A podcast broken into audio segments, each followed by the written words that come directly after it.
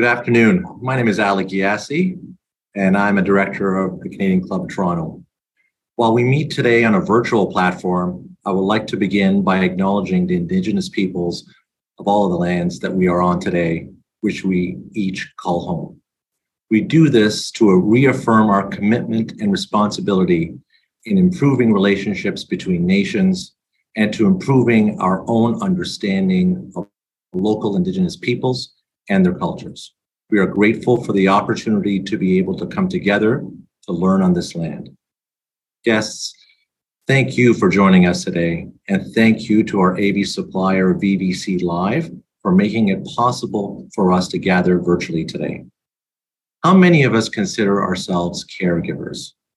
That could be taking care of an aging parent, providing personal support to an elderly family member, or being a companion to a senior. The Ontario Caregiver Organization points out that with fewer nurses and personal support workers in the system, more of us are taking on the caregiver role. The service delivery and advocacy organization, Home Care Ontario, says that our home care system is in crisis. Today's panel discussion addresses these pressing issues and will provide hopeful actions.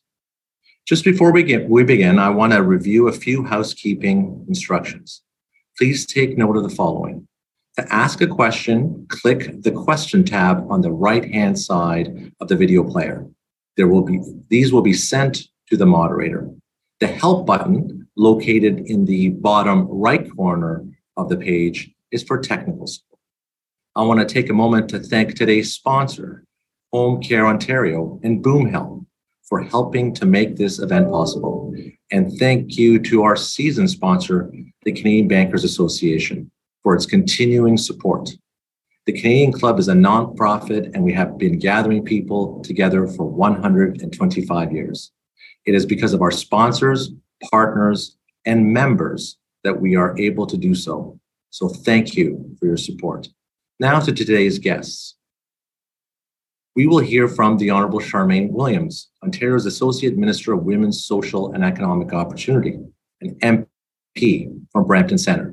And then we will be joined by an expert panel. Amy Coupal, CEO, the Ontario Caregiver Organization. Dr. Tom Stewart, Partner and Chief Medical Officer at Deloitte. Sue Vanderbent, CEO, Home Care Ontario. Today's discussion will be moderated by Carly Weeks health reporter for the Globe and Mail. And we are honored that you all have all joined us today to discuss this important issue. And one more thing before we start. A tradition that our club maintains is the toast we make to our country. If you have a beverage close by, please join me in a toast. To Canada. Canada. Canada. Minister Williams, over to you for opening remarks. Hi, everyone. Thank you. Can you all see me? Yeah. Wonderful. It's really an honor to be here today, and uh, you have an amazing panel. And I, I'm, it's just always an honor to be talking about the issues that really impact all of us as Ontarians. And as Ontario's Associate Minister for Women's Social and Economic Opportunity, I have a passion for championing women of this province. Our government's vision is for women across the province to thrive everywhere at work, at home, and in their careers. And today I would like to share some information about how we are building Ontario together by increasing economic opportunities for women so that more women can excel as entrepreneurs in senior leadership roles and in sectors where the need is greatest. Increasing women's participation in the workforce is critical to helping more women achieve financial independence and prosperity. Fostering their finance, financial independence can also give vulnerable women at risk of gender based violence more options and choices to stay safe because they are connected to healthy support systems which will allow them to rebuild their lives sooner when faced with life faced with life's challenges Women are also critical in helping to address the many of the pressing labor shortages facing our province, particularly in tech, skilled trades, and construction sectors, those sectors where women are highly underrepresented. Attracting and retaining more women in high demand sectors, women's wages and household incomes improve health, economic and social outcomes for women and families, and contributes to Ontario's growing economy. The bottom line is that when women do well, their families do well, which strengthens our community and our economy. But there is more work to be done to bring women into the forefront of our economy. And one small thing that we've done in our ministry is change the name. The ministry used to be called Women's Issues. Now, I don't know about you, but my issues are my husband's issues. I believe we're all in this together. And so we're really changing the focus and focusing on women's economic development because it's so helpful for families. And I've seen this in my career in social services for about 20 years, working with families and predominantly women, helping them get on their feet. It is access to that ability to pull on their, their employment skills that really has helped women be able to rebuild their lives. Women today still face barriers to being hired, retained, and promoted, especially in traditionally male dominated occupations.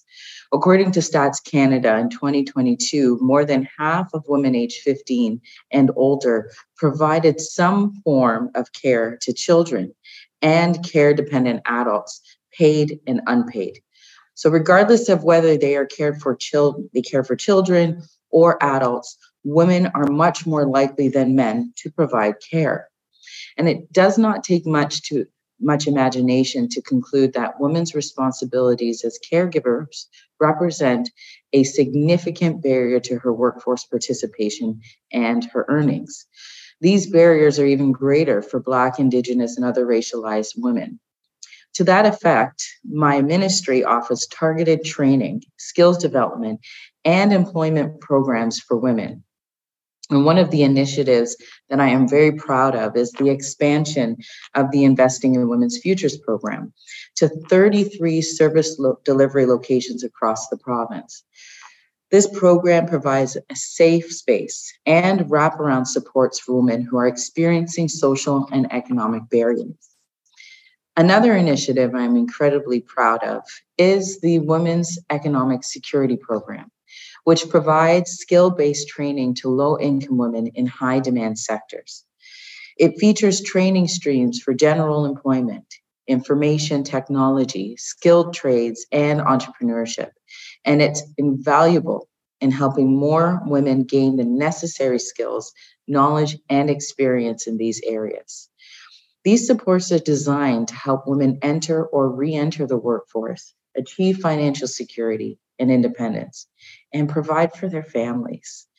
And these programs are backed by real results. In 2021 to 2023, the Investing in Women's Futures program and the Women's Economic Security program helped more than 3,600 women start their own business or pursue for future training and education. And during that time, the program has helped more than 14 thousand women by providing flexible pro- programs and services, including gender based violence supports, life skills, and employment training opportunities. Now, the number of women entrepreneurs in Ontario is also growing. However, they still face barriers to accessing financial services and supports. Providing increased support for women entrepreneurs will help women start and grow businesses in Ontario. And in the next coming days, I will be sharing some exciting updates that will build on the success of the Women's Economic Security Program. I love that program. Women come out with jobs at the end of that program. Their childcare is taken care of, food, transportation, the things that make it very difficult for women to engage in successing of being successful at finishing these programs. We're making sure we provide those supports. Now, I, I just think that you know I, i'm a mother i have five kids myself and all of my kids are above the age of six however you know when i was when when we were talking about how can we get make sure that childcare is accessible um, I was right there advocating to make sure that we have the Canada wide early learning childcare system. And Ontario was able to sign a $13 billion deal with the federal government, which is the largest contribution um, given to any province. Happened right here in Ontario. Now, that historic agreement will support Ontario in achieving the average childcare fees of $10 a day for children under the age of six by 2025. In fact, as of January 1st of this year, childcare fees had been reduced by 50%, saving Ontario families an average annual average of $6,575 per childcare space. And the financial accountability officer found that these costs have increased the labor participation rate of mothers with young children between the ages of zero to five from 76.5% in 2021 to 78.9% in 2022. So a 2.4 increase in just over one year under our government. And that jump made in 2022, I know you might be surprised when I tell you this, but that is the highest year on record since 1976 for core age mothers participating in the job market. So, childcare is a major factor that contributes to why women have difficulty engaging in work. This marked massive improvements in, in, affordability for Ontario families, and with even more savings on the horizon, the future mm. looks pretty bright. So as we know, childcare is an essential is essential for women and women who are caregivers. Women predominantly provide care to elderly or sick family members. So that makes me think that improved home care can play a simple as uh, play a similar role to better supporting women in the workforce, the same way improved childcare has. and as Ontario's population ages, we are focusing on how we arrange publicly funded programs and service services to meet the demand of an aging population. And we know that people and their families want better and faster access to home care services. And it's been said before that the only thing better than having care close to home is having care in your home. And our government is committed to supporting convenient, connected, and high quality home and community care for patients and caregivers. And starting in 2022, our government began investing 1 billion more over 3 years to stabilize and expand home care. The government is now accelerating investments as part of the 2023 budget to bring funding up to 569 million, including nearly 300 million to stabilize the home and community care workforce. And just last month, Deputy Sylvia Premier Sylvia Jones introduced the Convenient Care at Home Act 2023, which, if passed, would make Ontario health teams responsible for connecting people to the home care services they need starting by 2025. It will also establish a new single organization called Ontario Health at Home that would take on responsibility for coordinating all home care services across the province through Ontario health teams, making it easier for families to people to connect to home care services they need. To support this work, we are investing over 128 million to provide each Ontario Health team with 2.2 million over three years, enabling easier transitions in care with one patient record and one care plan between providers. Ontario Health at Home care coordinators could work within Ontario health teams and other frontline care settings to provide people with easy to understand home care plans and facilitate seamless transitions for people from hospital or primary care home services. Through these changes, home care will be easier to find and navigate. Transitions from hospital to home will be more convenient with easy to understand home care plans for patients. And it will ensure that our seniors have access to dignified care as they age, close to their loved ones and their communities. I believe that through this work to modernize home care, we can better support women's participation in the workforce. And I look forward to our discussion on this topic. Ontario needs women to thrive and succeed because I say this all the time and I believe it with everything in me that when women succeed, Ontario succeeds. Thank you so much for listening to me. Thank you so much for those um, really inspiring remarks. Um, I often wonder, you know, I'm a health reporter and I don't cover the childcare beat, but it does seem to me that we don't celebrate nearly enough kind of how life changing uh, the lower fees have been. And I often wonder if it's because it's an issue that affects a lot of women. We don't hear enough about women and the benefits for women. And as a, someone with a child in, in, in daycare, you know, it's, uh, it's, I can speak to how lower fees help, um, especially people who are struggling, people who um, this is going to continue to allow more people to enter the, work, the workforce. So it's kind of a nice optimistic tone to enter into this discussion that is, you know, frankly quite challenging as well, right? We're we're in um, a place where so many millions of uh, Canadians are sort of invisible caregivers, um, struggling and and trying to figure out how to navigate. Um, and there's implications for the economy, for employers, you name it. Um, so I'm really pleased that to, to be moderating this panel and, and getting to, you know, hear from the wisdom of Amy and Tom and Sue today. I thought I would just start by by maybe tossing this out to the group, and, and maybe Sue, you can start us off. Um, we're already in a place where so many people are are you know struggling to provide care for their loved ones, and we know that this is an issue that's going to continue uh, to likely you know become an even greater burden as, as the population ages. So this is a large question, but you know how prepared are we for this new reality that we are faced with? Thanks for that question, Carly. Well, as a home care, longtime home care advocate, I would say we need to do a whole lot more to get ourselves prepared uh, for the situation where, you know, in, in five years, the number of people over the age of 90 will triple.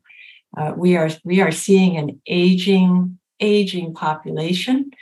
Um, and that is only going to increase over the next 20 years. So, Canada as a nation um, is one of the, uh, it has one of the highest rates of institutionalization in the world for people over the age of 65. Uh, and we have to take a, a whole different view, I believe, as a country and as a province to keep people at home. We need to invest in our home care system exponentially. We are very pleased. We, you probably remember that there was a historic $1 billion investment by uh, Minister Jones uh, last year, and we're very grateful for that. But we have to have a billion next year and a billion the year after that if we're going to get ahead of the curve here in terms of the demographics that we face. And it's not what people want. People want to live at home, receive care at home and end their days at home. And we've done polling to show that's absolutely what people want. And Carly, I might double down on Sue's great comments there. You know, um, if we we've all just lived through SARS, and you can see a relatively modest stressor on on the system. I mean, it was big for all of us, but a relatively modest stressor crippled the system and particularly for those that were aging that were even more vulnerable. So it's just a sign that we're not prepared for the future if the growth rate is, is as expected.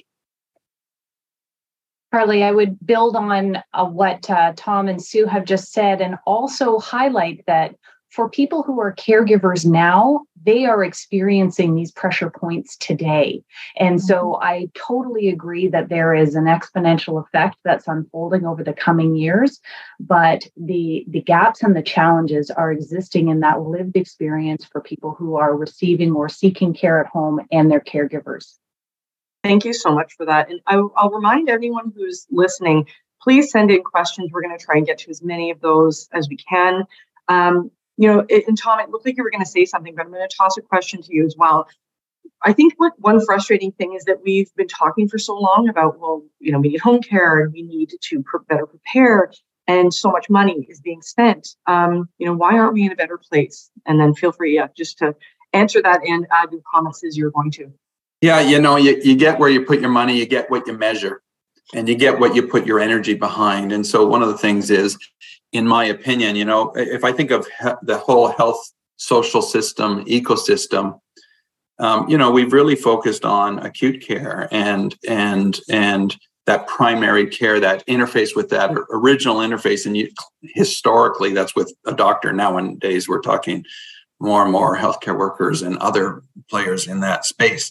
But everything else in between, we haven't invested it in. Like a, perfect example, and, and Sue would be able to speak to this more. You can have someone train the same and they're they're going to make more if they do the, this a, a, job in in a hospital a little bit less but more if they do it in long-term care and certainly a lot less if they do it in home care. And it d- just absolutely doesn't make sense. And so i do think there are a whole bunch of uh, potential solutions and other countries have led the way and, and started this even many years before us prepared for this and, and we have pockets of of preparation across Canada. But I do think that the one of the big solutions, one of the big things that we should be doing is thinking about governance of the whole system, the ecosystem, and having it work together. And you know, so when I think about the future of health, the, the, really the big paradigm shifts are how do you integrate care across silos of care, and and and and, and in doing that, how do we um, really start to unleash the full potential of the system? In addition, the other paradigm is just getting upstream and, and getting more preventative as opposed to waiting to people who are super sick and going to hospital. Uh, but you know, on that point, I just want to give an example. Uh, my father, who is now 92 and a healthy 92, when he was 85, by luck, he discovered he had an early tumor in his lung and, and had to have that removed. And he, and he got through the operation, very thankful for the team that did it. And it was Friday and it was time to send him home. Being a physician, I know sending someone home on the weekend or on holidays is a little bit concerning because, at least historically, we wouldn't have the supports on the weekends and holidays to be able to receive him and, and make sure there's content, good continuity of care. While he was in the hospital, he met his home care team and he got a number from them and said 24 7 you can call this number. We have all your information. So in other words they had one team one number um, and one record so that they all knew what was going on. When he got home he had a complication with his wound. Me being the doctor said you need to go back to emerge. If you send an 85 year old back to emerge and they end up in hospital, there's a good chance they'll get some deconditioning and potentially end up in long term care or certainly in rehab. And that is a vicious cycle. By having one number to call, people were able to take a picture, connect to the doctor directly because it was one team, much more fulfilling for the home care worker. And they were able to make a decision in his home, told him not to worry, and told him what to do. And he was able to live and thrive at home. And fortunately, he's a healthy 92 year old at home. So that's what I mean by integrated care. That's what I mean by joint governance. That's what I mean by working together. Tom, we're all going to need that phone number before the end of this, okay? the secret number. But I mean, sure. there's, and I think you know, there's plenty of, of good examples. You know, we've we've especially the media to blame. You know, we we do talk a lot about the system failing, but there are a lot of examples of you know showing the way and how things can be better, how we can support caregivers and and have people properly compensated to help support the people who are doing it in, on a sort of an unpaid basis. Um, you know there's a number of different things I want to get to. I thought first, though, Amy, I, I, I wanted just to, to jump to you. You know, um, Tom, that's such a striking example, and it's so great to hear that your dad's health as well. Um, that kind of option may not be available for everyone, right? And, and I think it's certainly not. And especially the people who are not part of the conversation nearly enough um, you know, people who are sort of struggling to make ends meet, people who are living in, um, you know, racialized areas, newcomers to Canada, don't speak the language, can't navigate the system. I mean, you name it, right? Um, so when we look from that sort of equity perspective, it's an even greater challenge, right? You know, Tom's example is a, a perfect way of highlighting the way things should work on a consistent basis for everyone. And one of the things that we hear from caregivers regularly is how come I hear about this thing that's available over here that I don't have over there? And so I think it's important to look at excellent evidence based examples that we have, and I'm sure there's great evidence in support of the lived experience that Tom just described, and say, how do we replicate and scale these things? That's what caregivers want. They don't want to hear about something that's happening outside of their community that they wish they had. But I think it's also important to acknowledge that many caregivers, if they have the financial means, are closing the gap on, on their care needs and paying out of pocket for home care, for a variety of caregiving needs that they have. And what we hear at the Ontario Caregiver Organization is that the financial impacts of that on caregivers are growing every year. And of course, that's only for people who can afford to do that. And we hear from caregivers who say, I can't afford to buy groceries, I'm going to lose my home, or I don't have the means to access paid services and supports. And so the equity considerations, I think, are really considerate. And, and, and we need to think about how do we make these things available across our country for all caregivers, whether they are in urban or rural settings, regardless of their socioeconomic circumstances, so that everybody has that reliable care available to them in their homes where they do want it. So I'm hoping you might be able to add to that um, to that response, um, and just this yeah. whole, you know, um, you know, it's it's it's enormous challenge. Yeah. We do have some examples of things that can work. I mean, how do we start to move the needle? Um, yeah, share your thoughts. Yeah, well, you know, I really appreciate Amy's remarks, um, and I'm glad she raised it. Uh, you know, this association has a broad membership. I proudly represent uh, both publicly funded and family funded members across Ontario. I also represent technology partners who give us lots of solutions to help people remain at home. And given the tsunami that I first talked about, because there's millions and millions of people like Tom's dad um, and all the people that Amy talks to who are going to need this care as, as we move forward. So, you know, on the publicly funded side, I, I don't think there's a more ardent um, advocate than I am. Maybe there is, but I, and my good colleague Deborah Simon at OCSA is also amazing. Um, but um, you know, obviously, uh, we are small voices. Uh, I would say I, there's been a lot of support from Anthony Dale, Ontario Health Association, or sorry, Hospital Association, and many, many others about the need for more publicly and family funded care. So we need more funding in the publicly funded system. That's absolutely necessary. And on the family funded side, we know that there these are very middle class families that are struggling with the dilemma of helping their moms or dads or brothers or sisters or their sick children because you know uh, we actually look 15% of our patient population are children. 20% are adults with significant illnesses like copd chf and 5% are palliative. So you know we're not just looking after seniors we are looking after a range of people. But um, you know we need tax credits to help families. I mean, we need to push hard on the publicly funded side, and I do that every day. We need to get more money into the publicly funded side of the, of the equation. And we also need tax credits. In Ontario, we have a $1,500 tax credit for people who, who actually fund their care uh, for their mums or dads or loved ones. In Quebec, it's $9,000 a year. So we're not doing enough on either side to help people have options. It's the options people need, and people choose those options based on their particular circumstances. So we have to have a broad, broad brush in terms of this mantra that, that I keep saying, which is people want to live at home, they want to receive care at home, and they want to end their days at home. That's the full scale of, of the human experience. And we better start listening to, to the reality of what's happening right now, which is that we're not providing nearly enough on any level.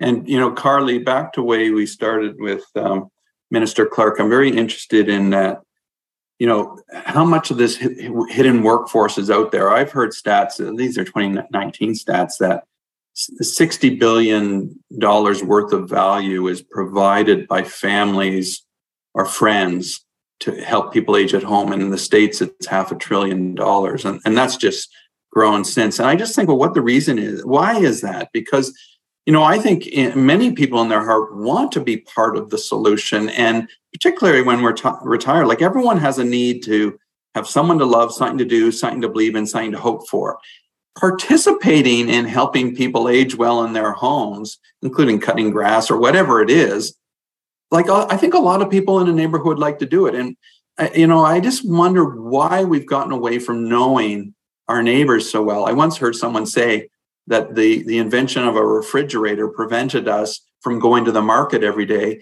so we don't see our neighbors as well. And, and, and as a result, we don't know them as well and we don't know who needs and wants some support, which many of us would feel better giving. So I just think a couple points in there. Sue's comment I don't think we can afford not to pay people to support their families or their neighbors to support them because it's so much more cost to institutionalize people or have them get sick enough to go to acute care. I think you've surfaced a number of important points, Tom. And one of the things I want to highlight that that I think we should talk more about when it comes to aging in place is loneliness and isolation. And I think that this is the case for the individual receiving care. And we also hear this consistently for caregivers. They feel lonely, they feel isolated. We see those burnout numbers growing every year. We see the number of caregivers saying, they're worried they can't keep going, growing every year. And I think it comes back to what you just talked to, Tom, about this disconnection.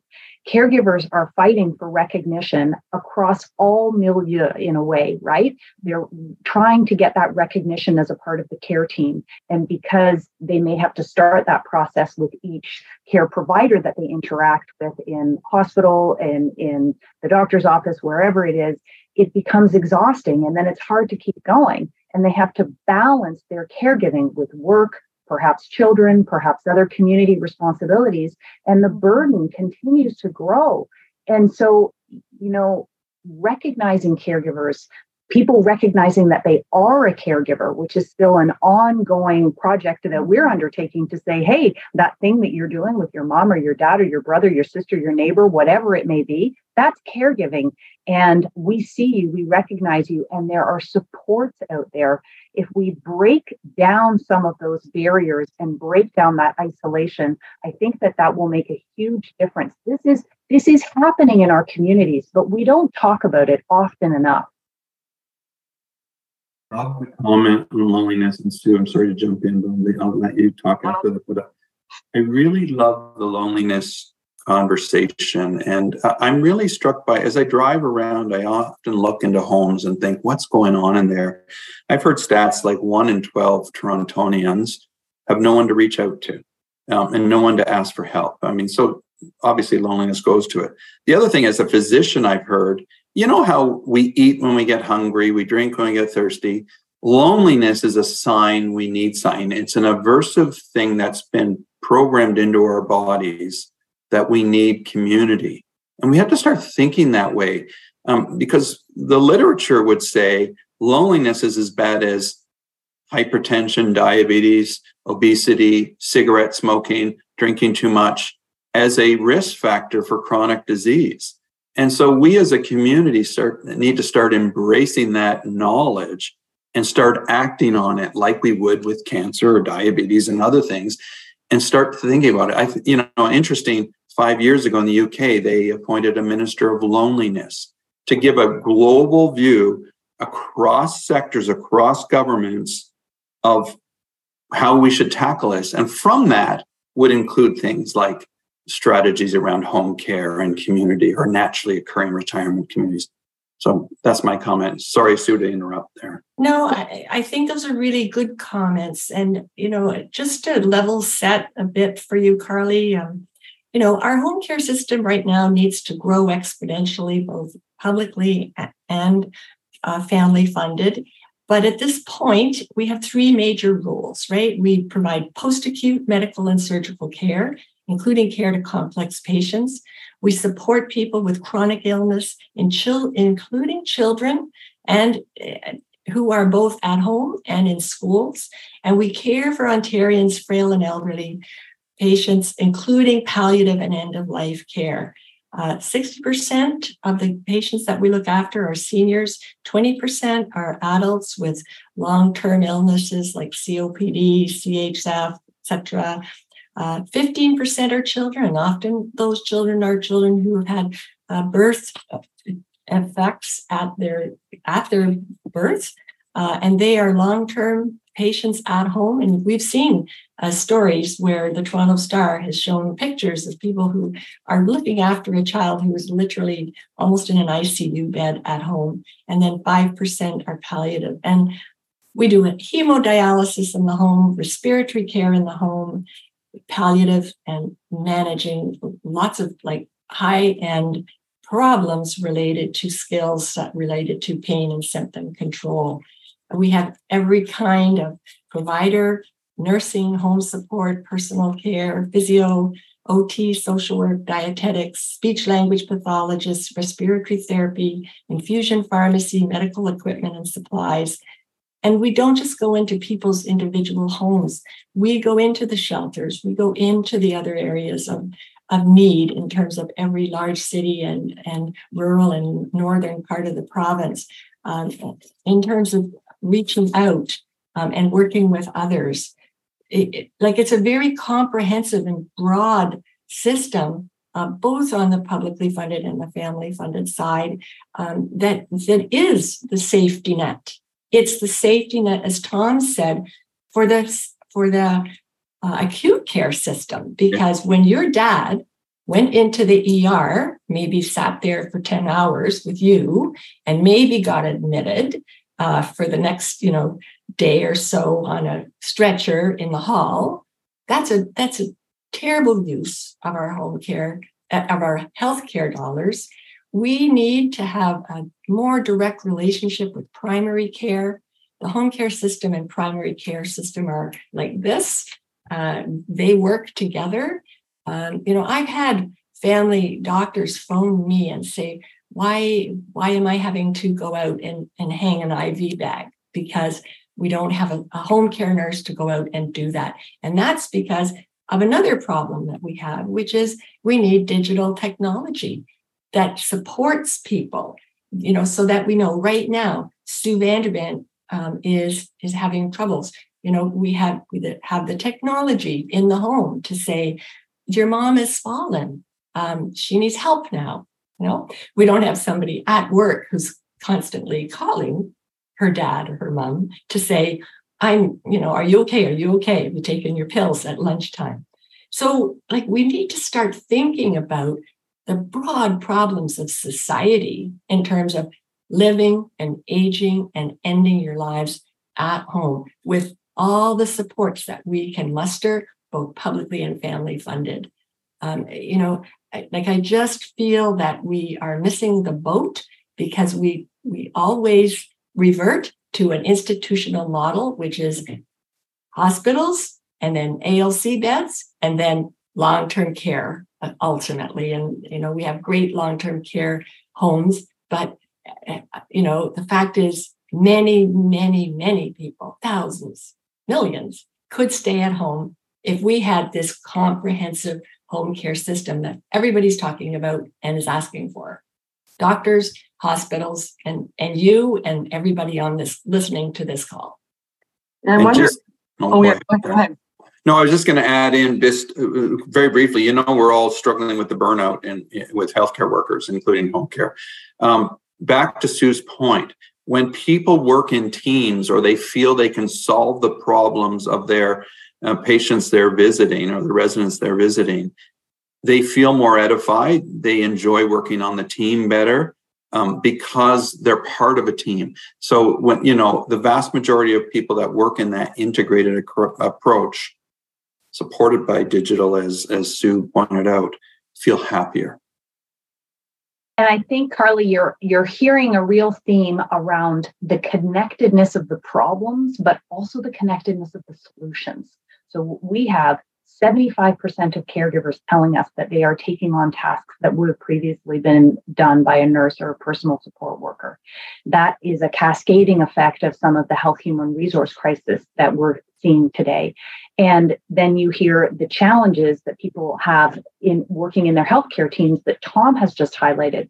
So, in the same way that the challenges have this cascading effect, the solutions do too. And this is where I think it comes back to co creating those solutions within communities in a very multidisciplinary way. And of course, recognizing that the caregivers are a part of that multidisciplinary team. We are an essential care partner in that team, whether that's around community connections, whether that's around hospital or long term care.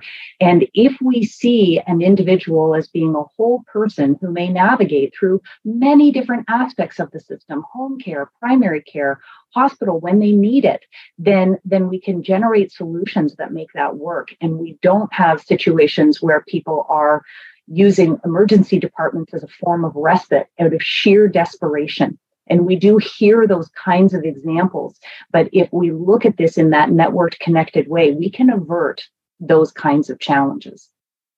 That's such a fantastic point. And, you know, I often wonder, you know, we, we do hear so much about the challenges facing emergency rooms, but if you really start to pull at that and ask what's going on. I mean, so much of the pressure facing emergency rooms are the fact that hospitals are really, you know, trying to deal with a patient population that is dealing with chronic illness, people who are no longer able to safely stay home because they don't have the support, you know, family members that are like at their wits' end. And um, I think sometimes, you know, we we focus so much on the that end point, which is the hospital, because that's where you know we see the patient showing up, and someone who's in an emergency is you know facing an, an exorbitant or excessive weight because of that. But we don't say let's back up. How did we get here? Um, and i think those are you know uh, from what it sounds like those are more the conversations we have to have. Like if you're supporting someone who's at home you're giving them all of the you know the you're you're, you're fairly paying a personal support worker to do the things that needs to get done you know so much could be solved right? And it's um basically it sounds so counterintuitive but not just focusing our spending on on hospitals um, in the way that we have, I think, up until now. Yeah, and you know, and, Carly, I agree. Uh, sorry, I I, I just want to step in uh, and say that is so true. Uh, we we are making choices as a society, right? We are making choices to fund acute care and other parts of the system. We are not making choices to really fully fund home care. And again, I, I want to thank the you know government for starting the trend. And investing a billion dollars was a huge marker in terms of some clear government recognition that we have to do more to keep people stable at home. And then we start to start looking at like what's happening internationally. In Denmark, they made a deliberate decision to spend only one third of every dollar on institutional care and two thirds of every dollar on a vibrant and growing home care system. And it was broad. And this has had a massive effect on, on how they look after people. And you see this in other European countries because they are older than ours, right? We are still a relatively young population, but that's going to change. And, you know, I've already given you some of the stats on that. We have to start addressing these key challenges. It would be nice if we actually said, guess what? Five years down the road, when people are, we are looking at a higher percentage of, of elderly people, it's going to be too late.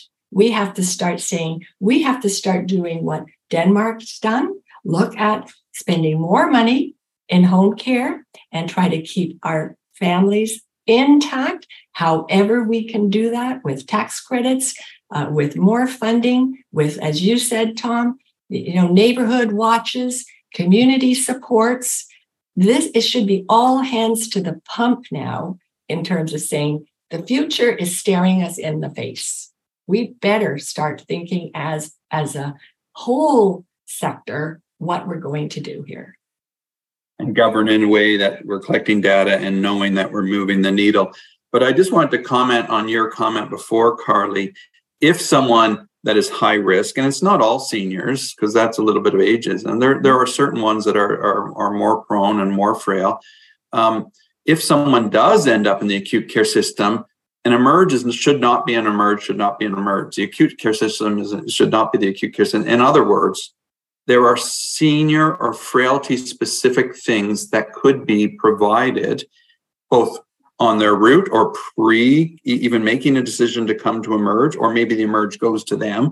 And there should be team members that are multidiscipline that are alerted when they come. Many people end up in emerge because their caregiver at home uh, either is absent or has to be away, or they don't feel they have the tools to do it. So suddenly you start to say, hmm, if I could equip the emerge team or that multidisciplinary team that gets alerted when that individual who we know well shows up in emerge to get there right away and say, you know what?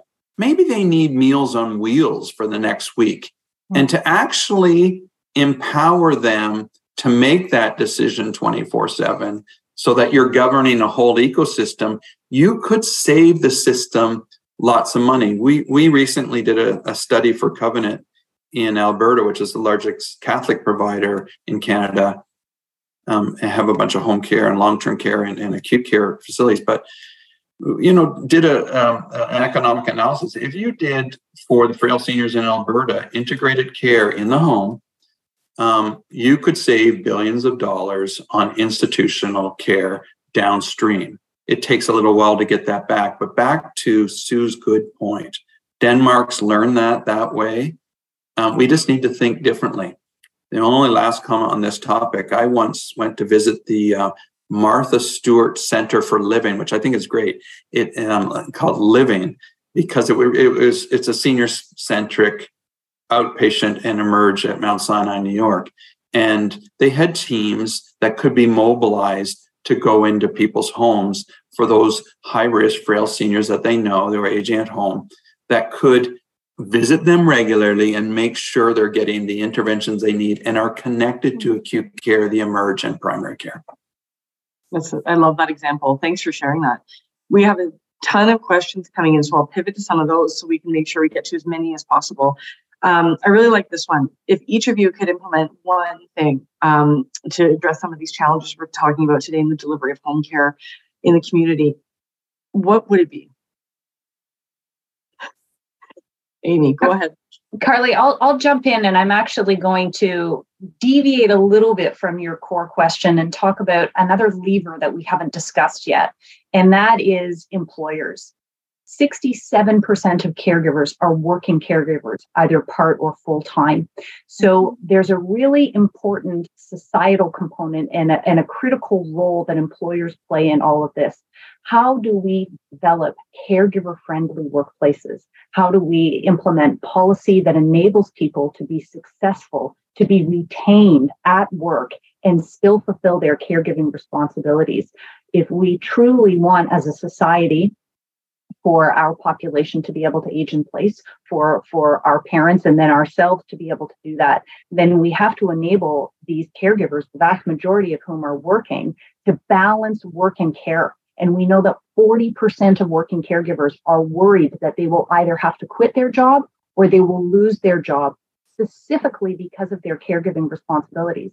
And so there's an important dialogue to have there with both employers and working caregivers. Employers can consider caregiver days like sick days, flexible timing. Obviously, this depends on the particular context and the type of work that people do, but we've talked about this in many different contexts, including things like construction, where you might think it's impossible, but there's still things that can be done. And then we can also empower caregivers to have conversations with their employers about how they think they can best balance work and care.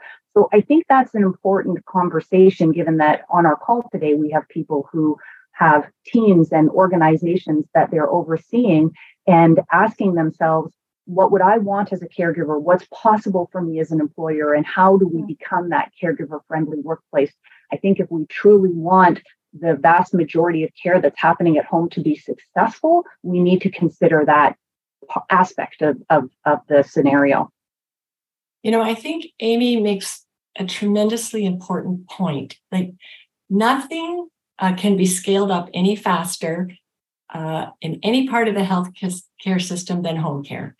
We we are fast to, to stabilize and scale up. It's home care is agile.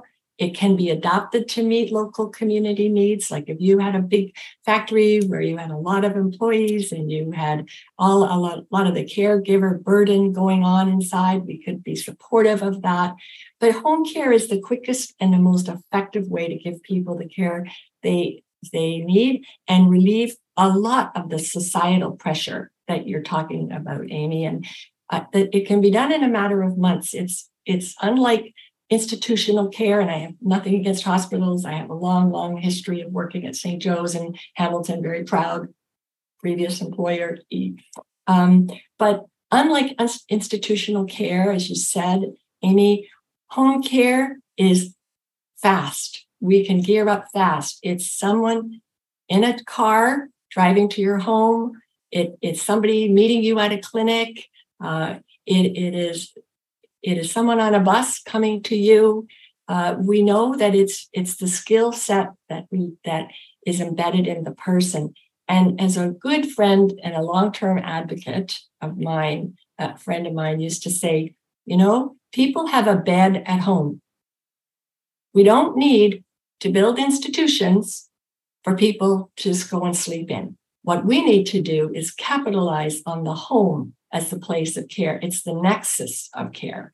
And we need to wrap that care around the home and then wrap it around, like you say, the employer and the employee, because it's the employees who are the caregivers. And I don't even like calling them informal, they're formal caregivers as well. They do some, I guess, peripheral care in many in some cases, but in a lot of ways they're not.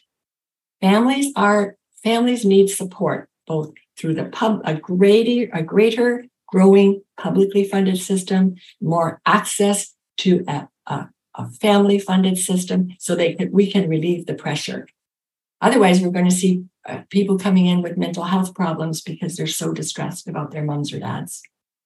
Love that comment about formal. Uh, and that gets back to my point of maybe we should consider both paying them and training them. And this is an opportunity for higher education um, and we did some thinking with Bow Valley College in Calgary just about this sort of thinking like how, how do we equip that workforce which is so valuable for Canada to be able to support home care with professionals like Sue leads so something to think about. But I, am cognizant we didn't answer your question, Carly, about the one thing to do.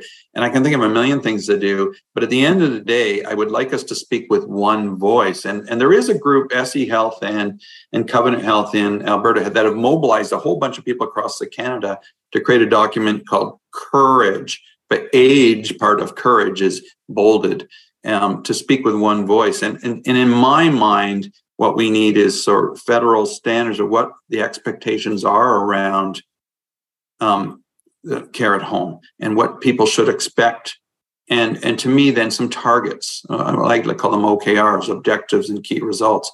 And I really like what I said, but probably because I said it, um, is around um, focusing on something big, like an objective like loneliness, and, and, and bringing that down because all of these things that we would implement are all many of the things that we've been talking about. Thank you so much for that.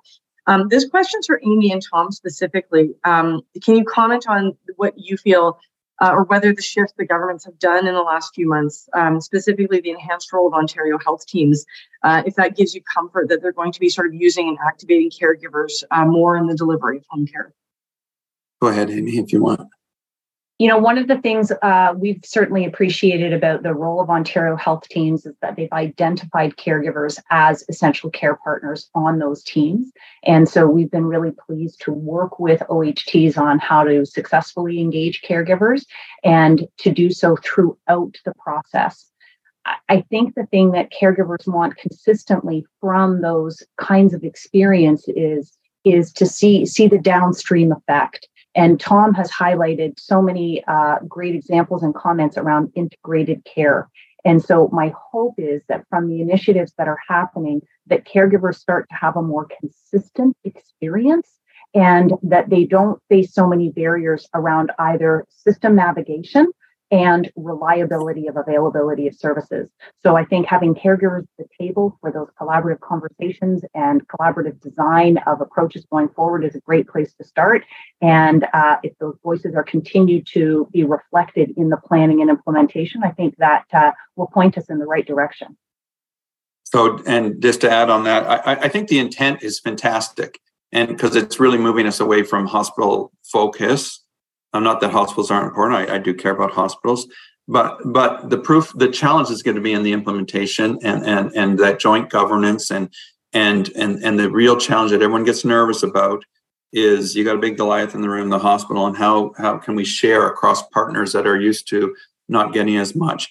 And the only other worry I have is, and I, I know Ontario Health is going to deal with this in the ministry, is is we're going to have so many bespoke Ontario Health teams with different objectives. And, and back to my point, I, I'd like to see us all aligning around what are the big objectives that we're we're holding those OHTs accountable for delivering on. Again, loneliness, home care, um, regular check-ins for people that are over 75, uh, whatever it is. And, and just on the check-ins, the last thing I say, you know, in Canada, we've, or at least in Ontario, we've gotten rid of a lot of postal workers that come directly to our house. In the island of Jersey, they've encompassed they've incorporated them into checking people that are elderly and checking in on them and dealing with that connectivity. So it's just something to think about how we bring that community together to work on it. It's such a great point to leave it on tom. Thank you so much and thanks everyone for such a fantastic discussion today. Thanks very much, Carly, and thank you very much uh, for the panelists. On behalf of the Canadian Club of Toronto, I want to first thank Minister Williams for your helpful, hopeful message we know that the Ford government takes these issues very seriously. Your government's recent funding announcements and supports will make a real difference for Ontarians that need it. And to our dis- distinguished panelists, Amy, Tom, and Sue, we appreciate your care and compassion for caregivers, home care, and our fragile healthcare system. We are comforted in knowing that your leadership and advocacy are facilitating positive change. We wish you continued success in your efforts. Carly, thank you for expertly moderating this important and timely discussion. We hope to see you again soon and wish you all the best with your important work. Now, before we close, I want to invite you to our remaining events of the calendar year. On Monday, December 4th, uh, the president and CEO of Desjardins Group, Guy Cormier, will join us. And we conclude our 2023 uh, event calendar with the Bank of Canada Governor, Tiff Macklem. You may have heard of him. Uh, he's coming on Friday, December 15th. So please visit our website for more information and to purchase your tickets. Let me conclude by again thanking our AV supply, uh, supplier VVC Live for its consistently great support. Members and guests, thanks again for being with us today. We hope to see you again soon. Enjoy the rest of your day.